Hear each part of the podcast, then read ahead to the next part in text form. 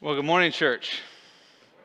And thank you to everyone who has helped us worship the Lord together, uh, from younger generations and older generations. And I tell you what, I've, uh, I've really enjoyed this morning so far. I don't know about you. I'd love for us to do this every Sunday.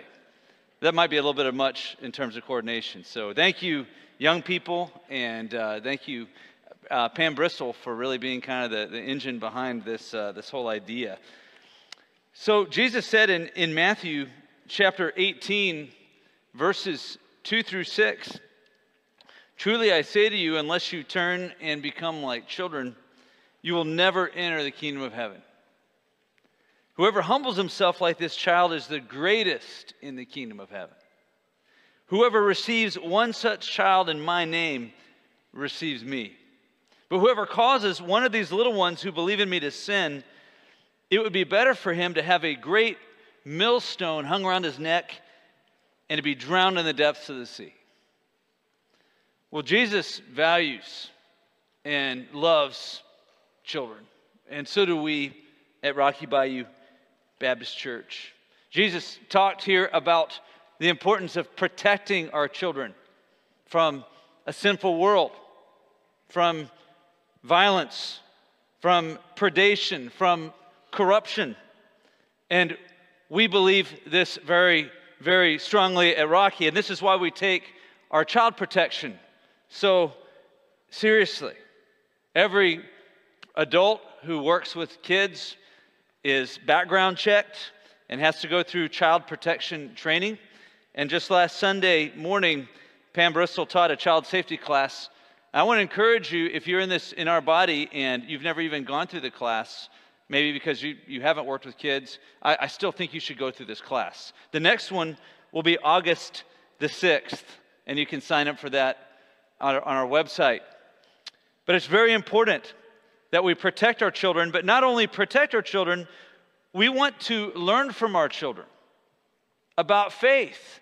That was the whole point. Jesus brought a child and said, You want to be great in the kingdom of heaven, you need to become like this child.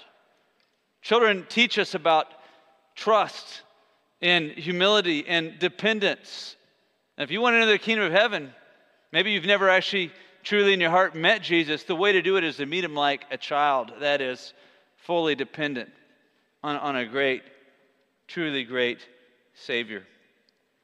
So, kids, we, we are so proud of you. We love you. Thank you for helping lead us, not just in front, but behind the scenes. Um, I got my new bookmarker uh, that was handed to me by one of our kids who was helping greet this morning. I love that. Um, be examples, continue to be examples to us, right? Lead us by your example of, of faith. And I hope that you children are encouraged this morning. We're going we're gonna close this message today with some specific contextualized applications for you guys. But God's word is for all of us. And if you're just joining us this morning, we've been walking through the book of Hebrews for the last, almost this last year. And um, Hebrews chapters 1 through 12 has soaring theological truths about Jesus' high priesthood and what that means for us today in the here and now. And what it means to, to live by faith. And, and how, what it is to appreciate this new covenant that we live in. The fact that that we're climbing Mount Zion instead of Mount Sinai, that we are in the new covenant of grace purchased by the very blood of Jesus Christ, and the freedom and the relationship with God, the closeness that is found in that covenant. Well, now we've arrived in chapter 13. And here in chapter 13, we, we see a practical application of those truths. So, similar to how Paul writes in the book of Romans. We have all of this incredible theology, and then he ends with, hey, here's, here's how I want you to apply this. Here's what this means practically in your lives. That's what we see here in Hebrews chapter 13, this last chapter of this great book. And, and so we're going we're gonna slow down and we're going to spend some time looking at these different practical truths. But the bottom line here is that truth leads to action. Or, orthodoxy in theology should result in what we call orthopraxy. That would be right living, living as worship to our God. And so here we see in verses 1 and 2 of Hebrews 13 the command to love others. But who must we love specifically? Well, there's two Greek words, kids, that I want you to remember. All right? Um, you're never too young to learn new things, including Greek words. And, and the first of these you probably already know. If you've ever been to Pennsylvania, you probably know this word, and that is Philadelphia. Does anybody know what Philadelphia means? If you're under 18, what does it mean? Brotherly love. That's right. Literally, the love of brothers. This is a construct of two Greek words philos or philo, which means love, and delphia or delphos would be singular, delphia is plural, brothers. So the love of brothers is Philadelphia. Well, here's, here's the second Greek word for you this morning, and that is philoxenia. So philo again means love. Anybody know what xenia means? You can be over 18 for this one. Anyone ever been to Xenia, Ohio? What, what, what is Xenia? So, okay, so proud, proud. Did you guys live in Xenia? You guys were close. My brother lives right outside Xenia. Xenia means stranger, right? So Philadelphia means the love of brothers, and philoxenia means the love of strangers or outsiders. So we're going to look at, at, at the first one here. Uh, but let's look at our text one more time, which says, Let brotherly love continue, verses 1 through 2. Do not neglect to show hospitality to strangers, for thereby some have entertained angels unaware.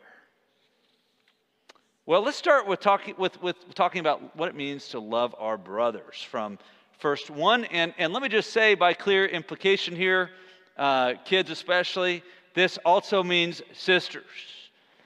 So if you have a sister, you better love your sister as well as your brother, right? So verse 1 says, let brotherly, or you could read into that, sisterly love continue.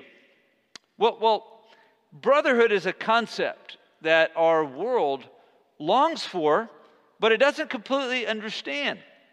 And maybe the closest model for brotherly love um, uh, in our society might be in the military, where you have people who go and serve together in combat, and that experience can forge a bond of brotherhood, right?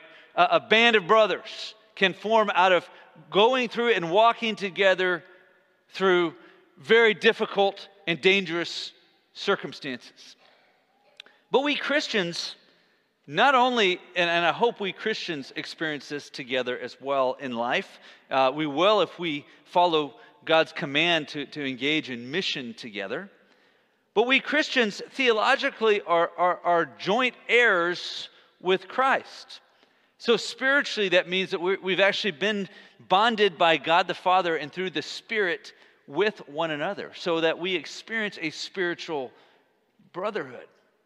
And so there's all the more reason for, for Christians to be the model that this, that this world longs for of, of, of the belongingness and the, the, the true love that brothers and sisters in Christ can experience. Psalm 133 1 says, Behold, how good and pleasant it is when, when brothers dwell in unity. But that unity must be guarded and maintained. Why do you think that Mystery Man, who's the author of Hebrews, we don't know who it was, why do you think that, that he tells these Hebrew Christians to continue in loving one another as brothers and sisters? Well, it's because that can be a struggle. Now, I'm hearing a little bit of alarm. Do we have, should, is there a cause for alarm, brothers? Fellowship par four, so we're fine. All right, if I see any smoke or anything, anything from the ceiling. Check. Everything looks good to me right now, folks. We'll let you know if you need to be alarmed. Pun kind of intended. Well, let's come back and think about here this, this, this whole concept here of intentionally loving one another as brothers and sisters. When you first come to faith, there, there's not much sweeter than the fellowship that you get in Christ with other Christians, right? And when you're really alone, maybe, maybe you're in the military and you're on a military base somewhere, maybe in a remote place, right? And when you discover another Christian, man, the, the fellowship is just sweet. Some of you have experienced that very thing. Or maybe you're a college student, and let's just say you went up to a place like New England, where there's not, frankly, a whole lot of Christians. Or maybe you even went to Europe, a very post Christian continent, right? And so there you are in, in college. Uh, uh, uh, on your own at this, in this, at this secular university, and then you meet somebody who loves Jesus, you don't really care what culture they come from. You don't care what denomination they come from. They might be a charismatic for that matter, or they might be an Arminian, but you're like, you love Jesus. Come and talk to me. Let, us hang out. Let's learn together, right? Well, one, one, one pastor put this way that this idea of, of just Christian fellowship, put it this way, he said, it's, it's a desire to climb into each other's souls.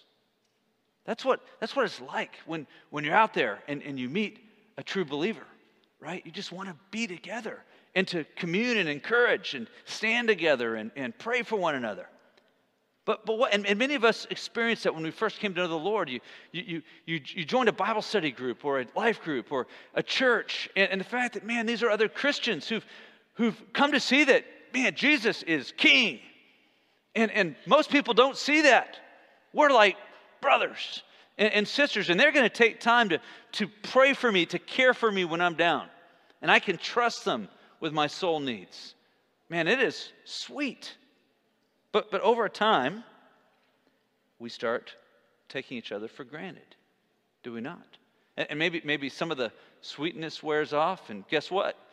Christians are sinners too, right? Churches are full of, of, of sinners, and, and some of that stuff starts getting on our nerves and, and we find ourselves disagreeing on issues, and it's very easy to get polarized and for, for pride to surface and for us to get annoyed with one another.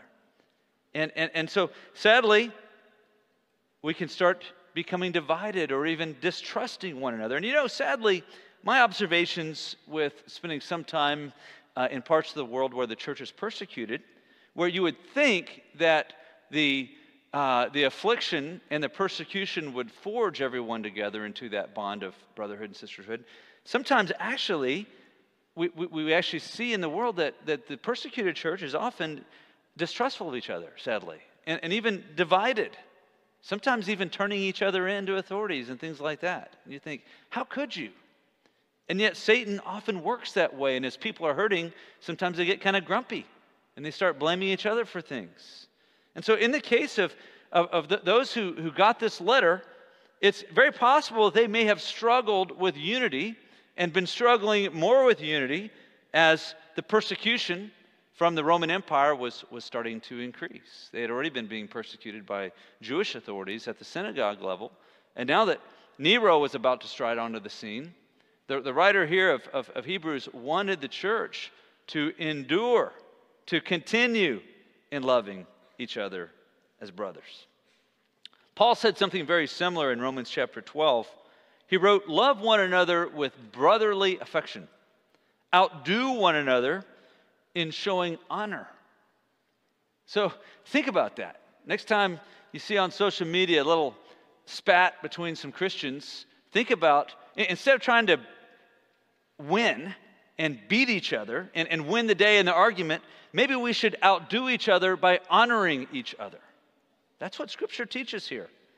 Now, now brotherly love takes work, it takes intentionality, it takes time, frankly, and it takes forgiveness because you spend enough time in a relationship with someone, you're going to fail them and they're going to fail you. You might even betray one another. And you need to forgive.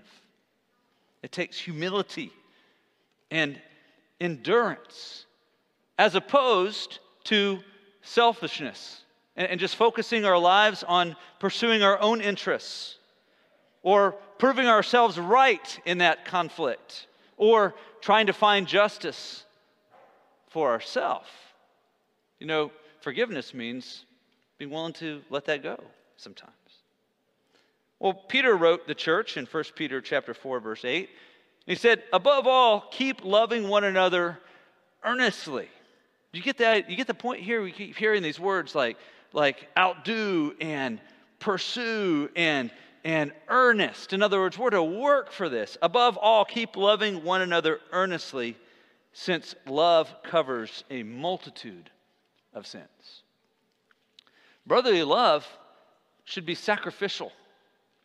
John wrote in 1 John 3 16 through 18, By this we know love, that he laid down his life for us, and we ought to lay down our lives for the brothers. But if anyone has this world's goods and sees his brother in need, yet closes his heart against him, how does God's love abide in him? Little children, let us not love in word or talk, but in deed and in truth. And I just want to stop and say that, that this is something that I've seen manifested often in our church family. So, good job, Rocky.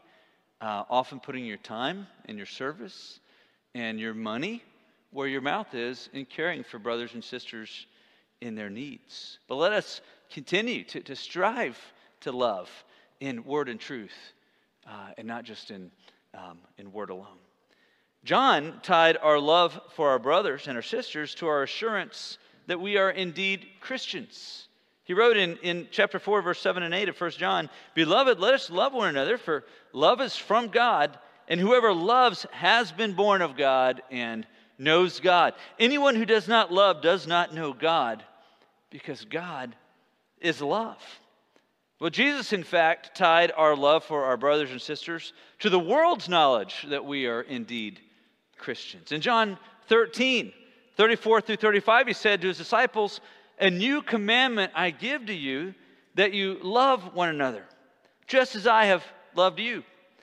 You also are to love one another. By this, all people will know that you are my disciples if you have love for one another. Did you catch that?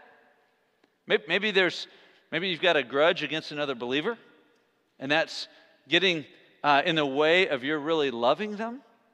Well, here's what he said. He said, "By this, all people will know that you're my disciples if you have love for one another." So, brotherly love is essential for the Christian life, and it must be fought for and continued and, and striven for. But we're not only to love those who are close to us in our close fellowship, we should also love strangers, right? Verse 2 says, Do not neglect to show hospitality to strangers. And so this is our second point this morning loving strangers. And you know, hospitality, that, that's the actual meaning of this word right? Philoxenia, the love of strangers. And in areas of the world where the gospel is just making headway, really for the first time, where it's where it's penetrating darkness, right? Hospitality in these places often helps facilitate the, the spread of the faith. And that's how it was in the early church, right? Where, where Christians were having to make dangerous journeys and, and oftentimes, when you got into a, a, a town or a city, the inn what was not a it wasn't a hampton inn okay? Or a or a holiday inn. Think maybe like no offense anybody but maybe like the budget inn in valpy okay? Uh, th- this was a this was a, a, a inns were, were kind of dangerous places. There was a good chance you were going to get robbed if you stayed at an inn. And they had bad reputations as places of kind of ill repute. And frankly, they were miserable places to stay. And, and, so folks relied, and especially as persecution began, they really relied on the hospitality of other Christians to put them up when they, when they, when they got into town. Even sometimes strangers, people they didn't know. And, and today, in, in places like, like Afghanistan and, and in Africa, this kind of concept of hospitality continues to be the norm. It's very normal for, for someone to show up and, and you don't even know them, but you, you, know, you hear about them or, or they, they kind of pop up into your orbit and just to say, hey, come, come stay with me. It's a very, very normal practice. And, and, and it wasn't long ago, just 25 years ago, when, when I was in, in, in Africa, before we had internet communication, right, or, or news, it was actually kind of a, a joy to have a guest, right? Someone just would pop up in town and you'd actually kind of found out, you'd find out about the world out there and what's going on through, through your guest. Believe it or not, in my lifetime, we didn't have the internet, right? And believe it or not, like literally, I, I would find out about outside news from who, someone coming into town and, and having a meal or, or, or, lodging with us. And it was just, it was just, it, it opened up the perspective and the bandwidth. And, and today, the, the Afghans have a saying that a guest is more valuable than a father. And this is an honor shame society where, where fathers are greatly honored. In fact, we, we, we experienced uh, hospitality living in Afghanistan where we witnessed and, and experienced Afghans actually risking their lives to protect us when we were their guests. So, the very opposite of philoxenia, that would be the love of strangers, is something called xenophobia. Maybe you've heard that word before. Xenophobia, which is the fear or the rejection of strangers. Well, let, let me give you an example of xenophobia. You may say, well, we're not xenophobic here in our church. Uh, I'm not xenophobic. Well, let me, let me share it with you um, about a ministry that I was involved with about 30 years ago uh, when I was a college student up in Ohio. Um, near, near Xenia in Cedarville. We would go down every, every uh, Friday night. We'd go down to inner city Cincinnati to the Clifton area, um, which back then was rough. I think it may be gentrified a little bit now, but it was full of homeless and drug abuse and prostitution. And we'd go down there and just walk the streets and befriend people and share the gospel with them. All right, every Friday night. That's what I did. I actually did that for three years, my freshman through my junior year. And some of these people came to know Jesus and got saved. But, but our biggest problem was that it was very difficult to find a church that would accept them for follow up. There were actually not many churches right in the, the inner city that proclaimed the gospel, right? Uh, and then those who did, who, who believed in the authority and inerrancy of Scripture and in the, the gospel of Jesus Christ, uh, often had kind of a fortress mindset, so their doors were locked. And, and they weren't really very welcoming. And so it was hard to find, frankly, a church that was not xenophobic. So uh, we were college kids, right? But we decided to do an experiment. We would find churches that, um, that we believed believed the gospel and said they believed the gospel and then we would send a couple students to visit with them on a Sunday morning, not dressed in the way they normally did. So they had a little fun with it. Uh, but the, the, the ladies, the young ladies who would visit the church were dressed more like what you would find on the street. And how do you think they were received? I can say, not well. How, how would we receive them? Right? If, if someone walked in looking like, say, a prostitute, how would we receive them? But what we found was sometimes men would, would kind of pull their wives a little closer as if they're trying to protect their wife from a prostitute. I don't get that exactly. Um, but, but and, and no one would invite them to lunch, and few would talk to them. And, and what, sometimes the same young ladies would go back the next Sunday, the way they normally would be dressed, to see what the difference was. And the difference was stark, because sadly, these weren't churches full of people. Well, we have to ask ourselves would we be much different? Are we much different? How do we treat those who are coming out of a broken world? Because in a broken world, having a heart for evangelism and, and, and being able to effectively disciple people is often tied to our level of hospitality. Are we willing to invite people in? God has always cared about hospitality, and He has always expected His people to be hospitable. In the, in the Old Covenant, in Leviticus chapter 19, verse 34, God said, You shall treat the stranger who sojourns with you as the native among you, and you shall love him as yourself, for you are strangers in the land of Egypt. I am the Lord your God. And, and just note to self, whenever you're reading uh, in the, in the Old Testament and God says, I am the Lord, it's kind of like thunder. It's like saying, Listen up, I mean it. Now, do you know that in the New Testament, hospitality is a qualification for elders?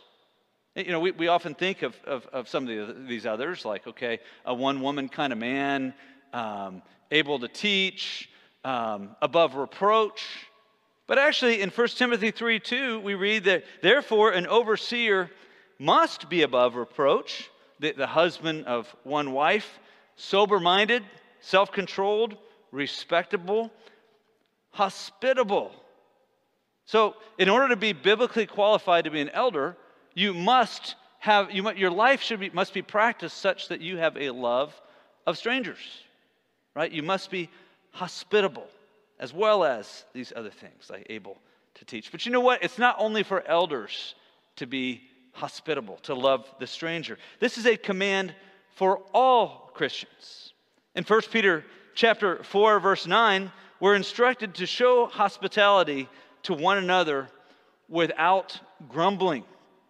Well, why do you think someone might be tempted to grumble about having to show hospitality? Well, hospitality isn't always easy, is it? And, and frankly, some people have taken advantage of it. I, I, know people who have actually invited and brought people into their home uh, off the street to live with them. And months later, it was really hard to get them to leave and to be set up and established on their own. So, hospitality isn't always easy. In fact, there are sayings about guests being similar to fish, I believe. After three days, they don't smell so good. And you might, you might be like, hey, well, that's just, you know, that's a modern thing. Well, actually, there's a, an early Christian handbook called the Didache, which actually says this, and I'm quoting Let every apostle who comes to you be received as the Lord, but let him not stay more than one day, or if need be, a second as well. But if he stays three days, he is a false prophet. End quote. Now, I don't think we should take that too literally. This isn't the Word of God, by the way. But the point is, even in early Christendom, some people did take advantage of Christians who were hospitable. But, but sadly, hospitality is often neglected by Christians in our, in our culture. You know, Beth and I, when we lived in the Islamic world, we, we were actually taught by Muslims by their lifestyle of hospitality. We were, we were, we were actually shamed a little bit by how hospitable people were to us and each other. And I, and I learned that actually the place they got this, and some of this is culturally, hospitality in, in the Arabian Peninsula, in Central Asia, as I mentioned earlier, is, is often kind of necessary for survival. Uh, our culture today here really doesn't respect, doesn't, you know, it's not a big part of our culture. We're very individualistic, post industrial, um, you know, most folks really are going to be okay, you know, without it, um, or so we think. But I tell you, where the Muslims got this, they actually got it from Christianity. The, the, the, very beginnings, Muhammad was influenced by a number of Christians, and sadly, many of them were heretics. He misunderstood a lot of things, and he twisted a lot of things when he invented his religion, okay? Um, uh, but the, the, the, concept of hospitality that he got came from Old and New Testament stories and teachings. And yet, the, the Arab cultures just managed to maintain it better than our Western culture has. And so, all of us are products of our culture. And of course, COVID hasn't helped things either, right? Where, where for a while we were really siloed off and, and, and isolated. But let's just beware getting too used to that, getting too used to, to kind of being on our own and, and not having others in our homes and having an inward focus. Now, there's, a, there's an author, and, and I know several of you have read some of her books, named Rosaria Butterfield. She wrote a book called The Gospel Comes with a House Key, and the subtitle is Practicing Radically Ordinary Hospitality in Our Post Christian World. I think just her title says a lot. But if you haven't heard her story, she was living, she was a, an avowed intellectual atheist, living a sinful lifestyle, who was led to Jesus Christ through the hospitality of a, of, a, of a very simple family, of a pastor and his wife who brought her into their home and spent a lot of time with her. And, and through that, through their interactions together around the table, the Lord melted her heart to where today she's a, a daughter of the king, a godly woman, raising a godly family, having a huge influence in the world for Christ. And one of the points she makes is that you really get to know somebody in their home. You, you really want to be known and you want to know someone, spend time with them in your home. And I've found, especially with Muslims, but all kinds of folks, that's where people really often open up, right? They've, there's all these fears and anxieties and things going on, but when, when you're in a home, you can let your hair down and actually have often deep gospel conversations if you're intentional about it. Well, what kind of things get in the way of our love of strangers or our hospitality? Well, I think the first might be selfishness, right? We, would rather spend time with our people, uh, meaning people who are just like us. Boring. I'll, I'll talk about that more in a minute. There's selfishness.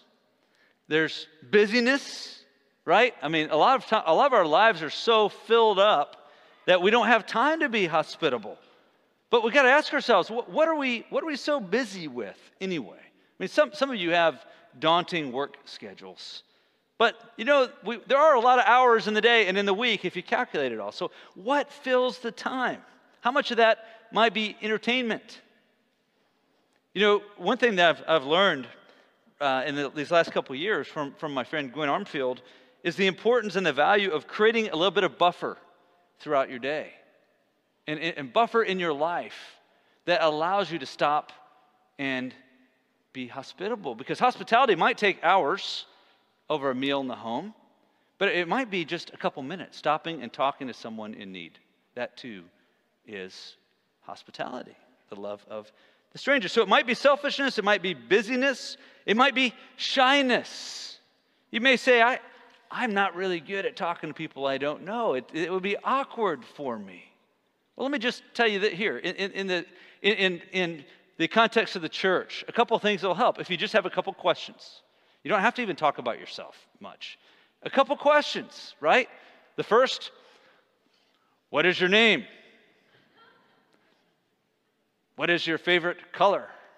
I'm sorry for the Monty Python um, uh, influence uh, uh, uh thing, inference there. No, uh, what is your name? That's important, okay? Uh, and, and you don't have to go up and say, What is your name? You can say, Hi, my name is Troy.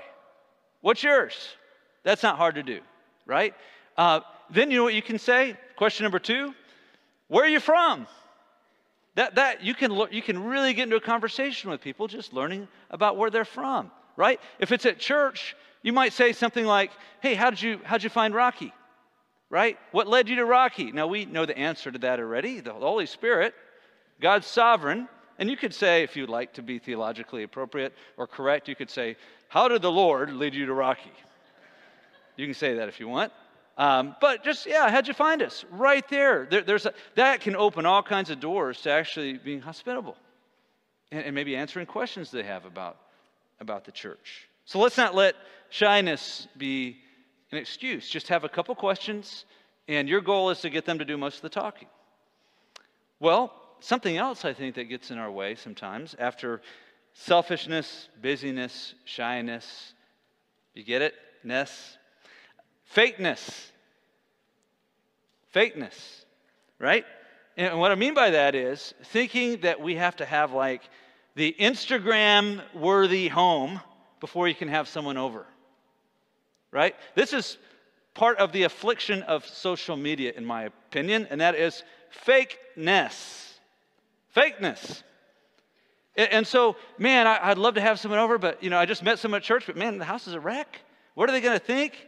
I got to spend half a day doing a deep clean and you know doing some interior decorating before I can have anybody over.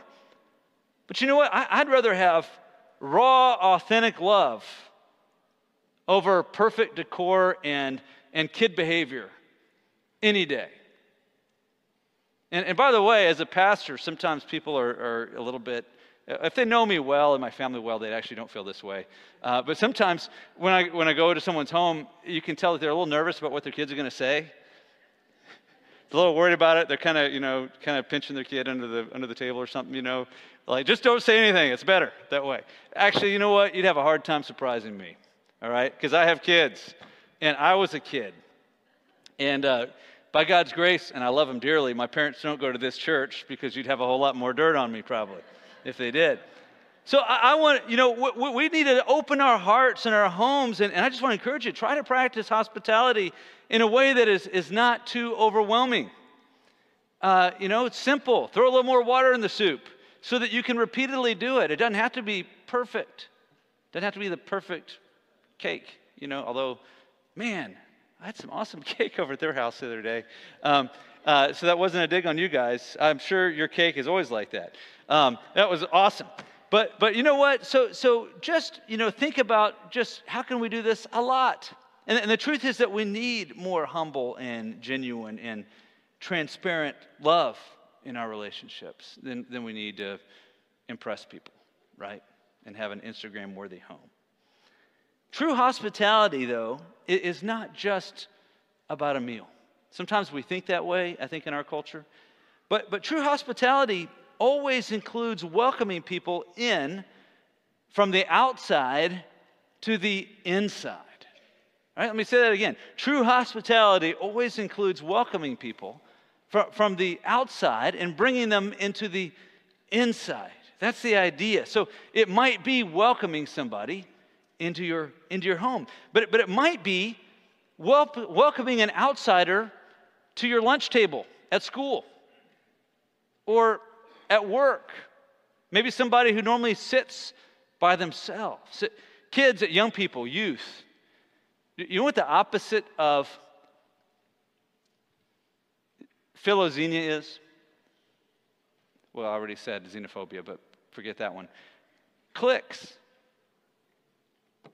Having just a little circle of insiders, and everyone knows who's in, and no one else is in. That's the opposite of hospitality.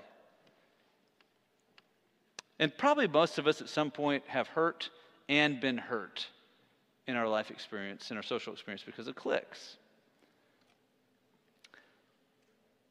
You know, some of the most loyal friendships throughout my life have, have started by either bringing someone in or being led in who was outside. You know, my, my, my best friend in, in college grew up, I won't mention his name, um, I love him dearly but just in case he's listening, uh, which I don't think he is. Um, but you know, he, he grew up in England as a missionary kid. And the Brits tend to be a little bit reserved, and this was the most reserved, shy freshman you'll ever meet. And, and he was just terrified to talk to anybody. I mean, this guy was the sort of guy who just, you know, sits by himself. And yet, he was an incredibly brilliant guy and athletic. He had a chance to play professional cricket in England, but he cho- chose to come and and, and go to college at a Christian college in the States instead.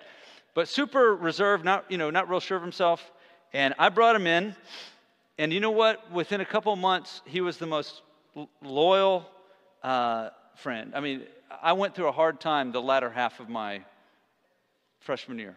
And every night he showed up in my dorm room with a pizza. I don't know how he got all that money. He probably went into debt. Uh, but he'd bring a pizza and he'd sit there for two hours and just talk to me. And the Lord used him to, to get me through a really hard time. And then I betrayed him our sophomore year. Uh, and, and briefly, it was a, a dating game uh, with a bunch of nutty college kids, right? Hundreds of them. And I thought it might be funny to put his name on multiple slips of paper, like 30 or 40, into the drawing.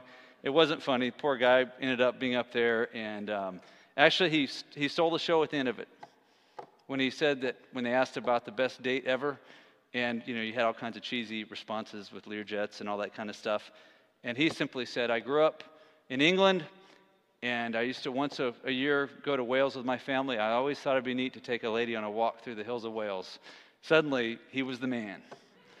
Um, and he forgave me. It took him a little while, but true friends forgive, right? Bring people in. Some examples of hospitality, and we've seen a good bit of this in our church fostering and adopting. Bring a, bringing a, a child into your family. That's a beautiful example of biblical hospitality, but also caring for your neighbors indeed. So, by that, I mean maybe you see your neighbor, you're about mowing the yard, and it wouldn't offend your neighbor. Maybe mowing their yard too, right? Or pressure washing their driveway. And, and then, you know, you, not just wasting that, but, but as you make these gestures, inviting them for a meal and, and really getting to know them and, and sharing with them your life story. What a, and, and learning about their life story. And, and soon, what are you talking about if you're really sharing your true life story? You're talking about the gospel. You're talking about your, your testimony. Because nothing is, if you're a Christian, nothing is more important in your life story than, than you're meeting the Savior.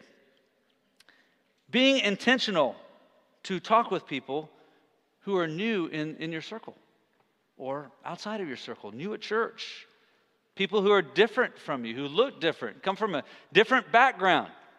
Being intentional about reaching out to them. These are examples of biblical hospitality. And I'll tell you, I, I think that right now the Olson and the Brink families are, and they're, they're sharing a pew right now, and, and I hope next Sunday or maybe the Sunday after, that pew is even going to be fuller. Because they're bringing a, a family from the Ukraine, the, the Mankoski family, who are, are, are similar to us, professional backgrounds, and suddenly they find themselves as refugees because of a war. And so this family here has invited them to, they needed a place to go. They didn't have a home anymore. They couldn't actually literally go home. And, and so they said, Well, come stay with us. And we don't know how long. Come live with us. And that is, that is a wonderful example of Christian hospitality. And I'm praying, we're praying for you. And I'm praying God will use this deeply spiritually in this family's life, that they too, too may, may know your Savior and your King, Jesus. He said in, in Matthew chapter 25, verse 35, For I was hungry and you gave me something to eat. I was thirsty and you gave me something to drink. I was a stranger and you invited me in.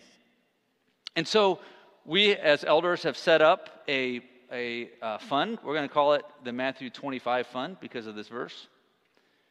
And if anybody would like to, to help uh, with any of the material needs for this family, you can simply write a check to the church and just note it Matthew 25, or, or ask myself or an elder or Lynn, and we'll, we'll, we'll, we'll, we'll help facilitate that.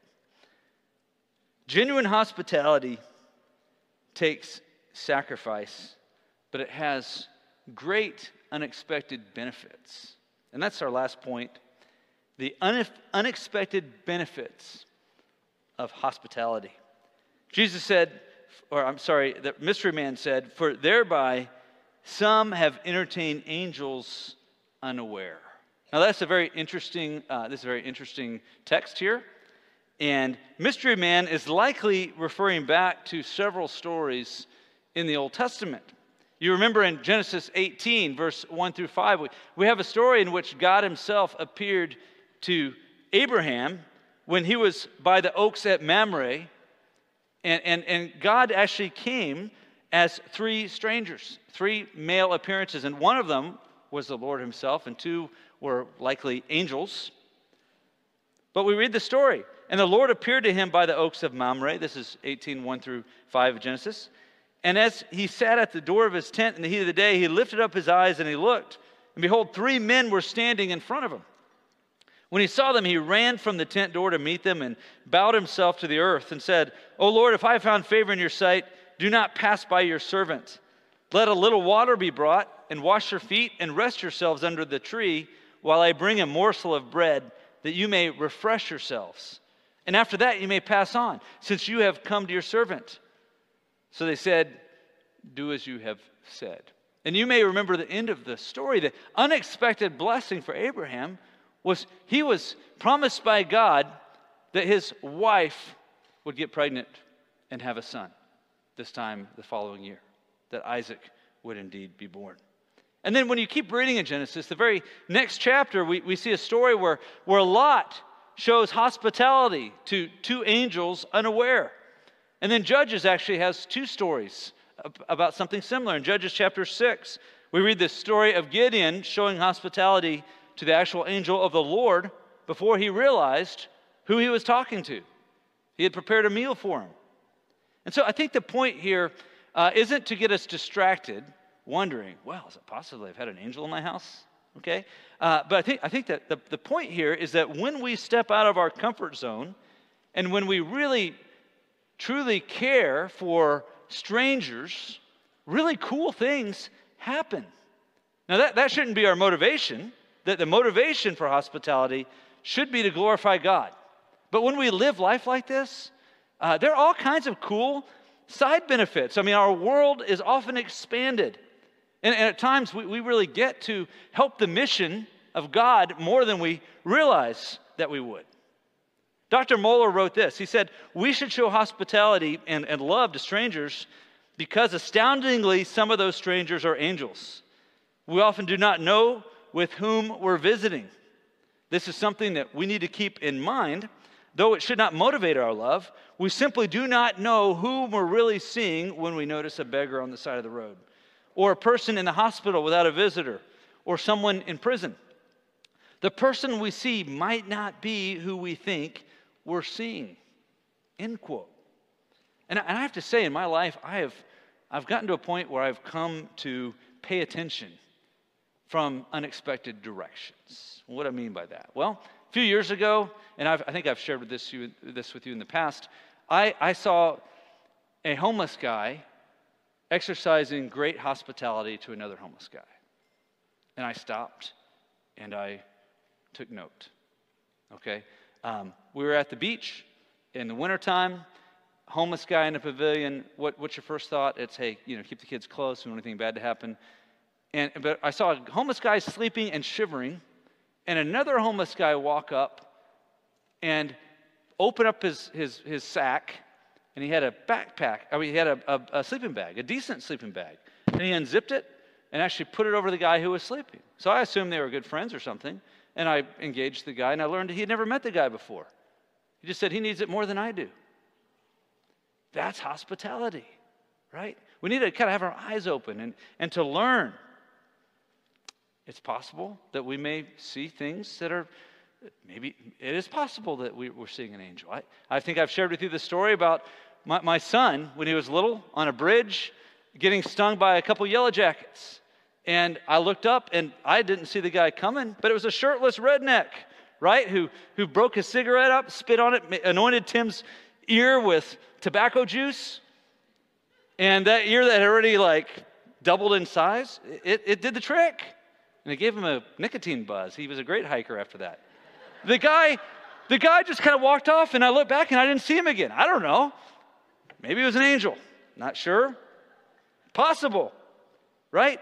Uh, when I lived in, in Mozambique, Africa, this, this hippie traveler showed up in town, right? This dude with, I mean, it was this Aussie guy long beard down to here, kind of all braided up, long hair down to here. He'd been traveling across Africa for like a year and a half.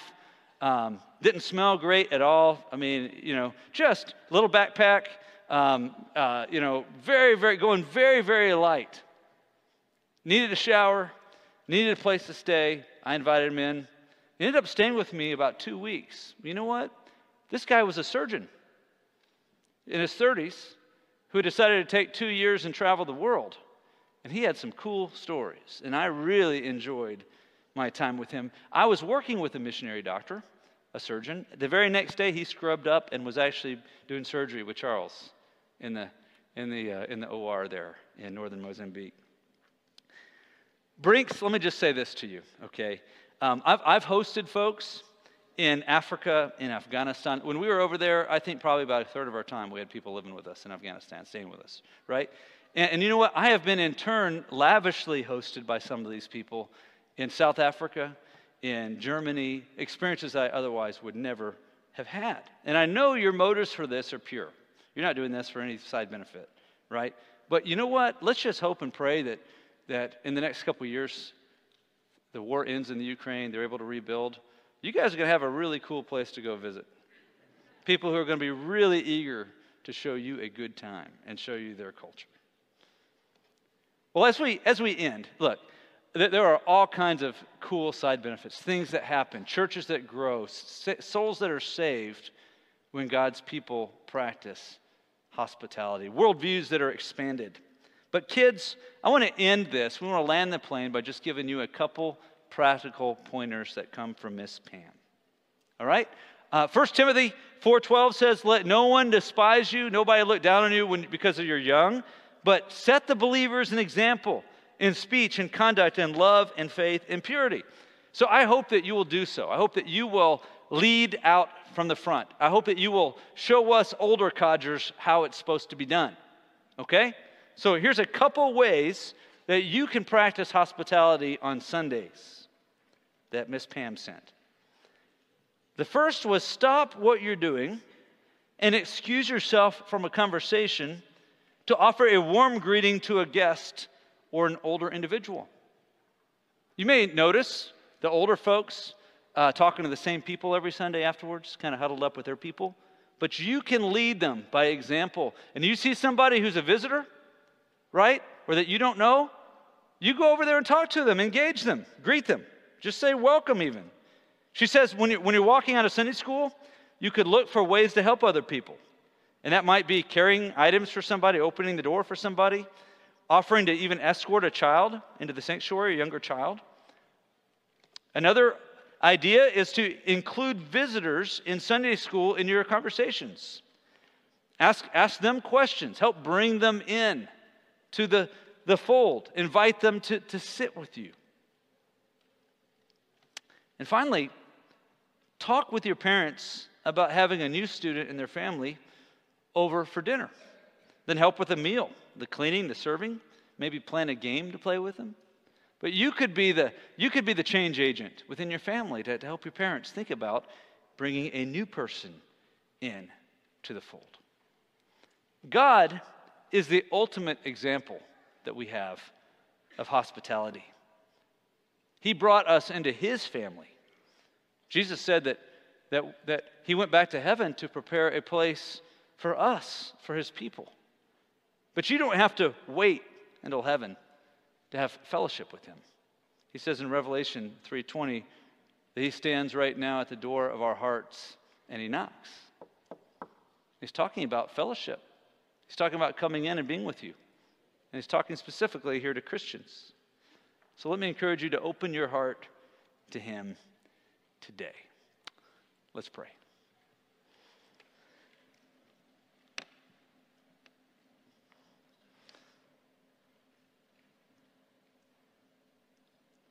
Jesus, you said that you were a stranger, an outsider, and your people let you in. May, may, that, be, may that be true of us. May you come into our hearts and, and dine with us today. But Lord, I pray that you would help us to love you by loving the stranger and by loving our brothers and sisters. Lord, help us to go out of ourselves to bring people who are outside into the inside of the group. And Lord, I thank you for those people that have done that for us. Lord, we pray that we would become more like you every day. We pray in the name of Christ. Amen.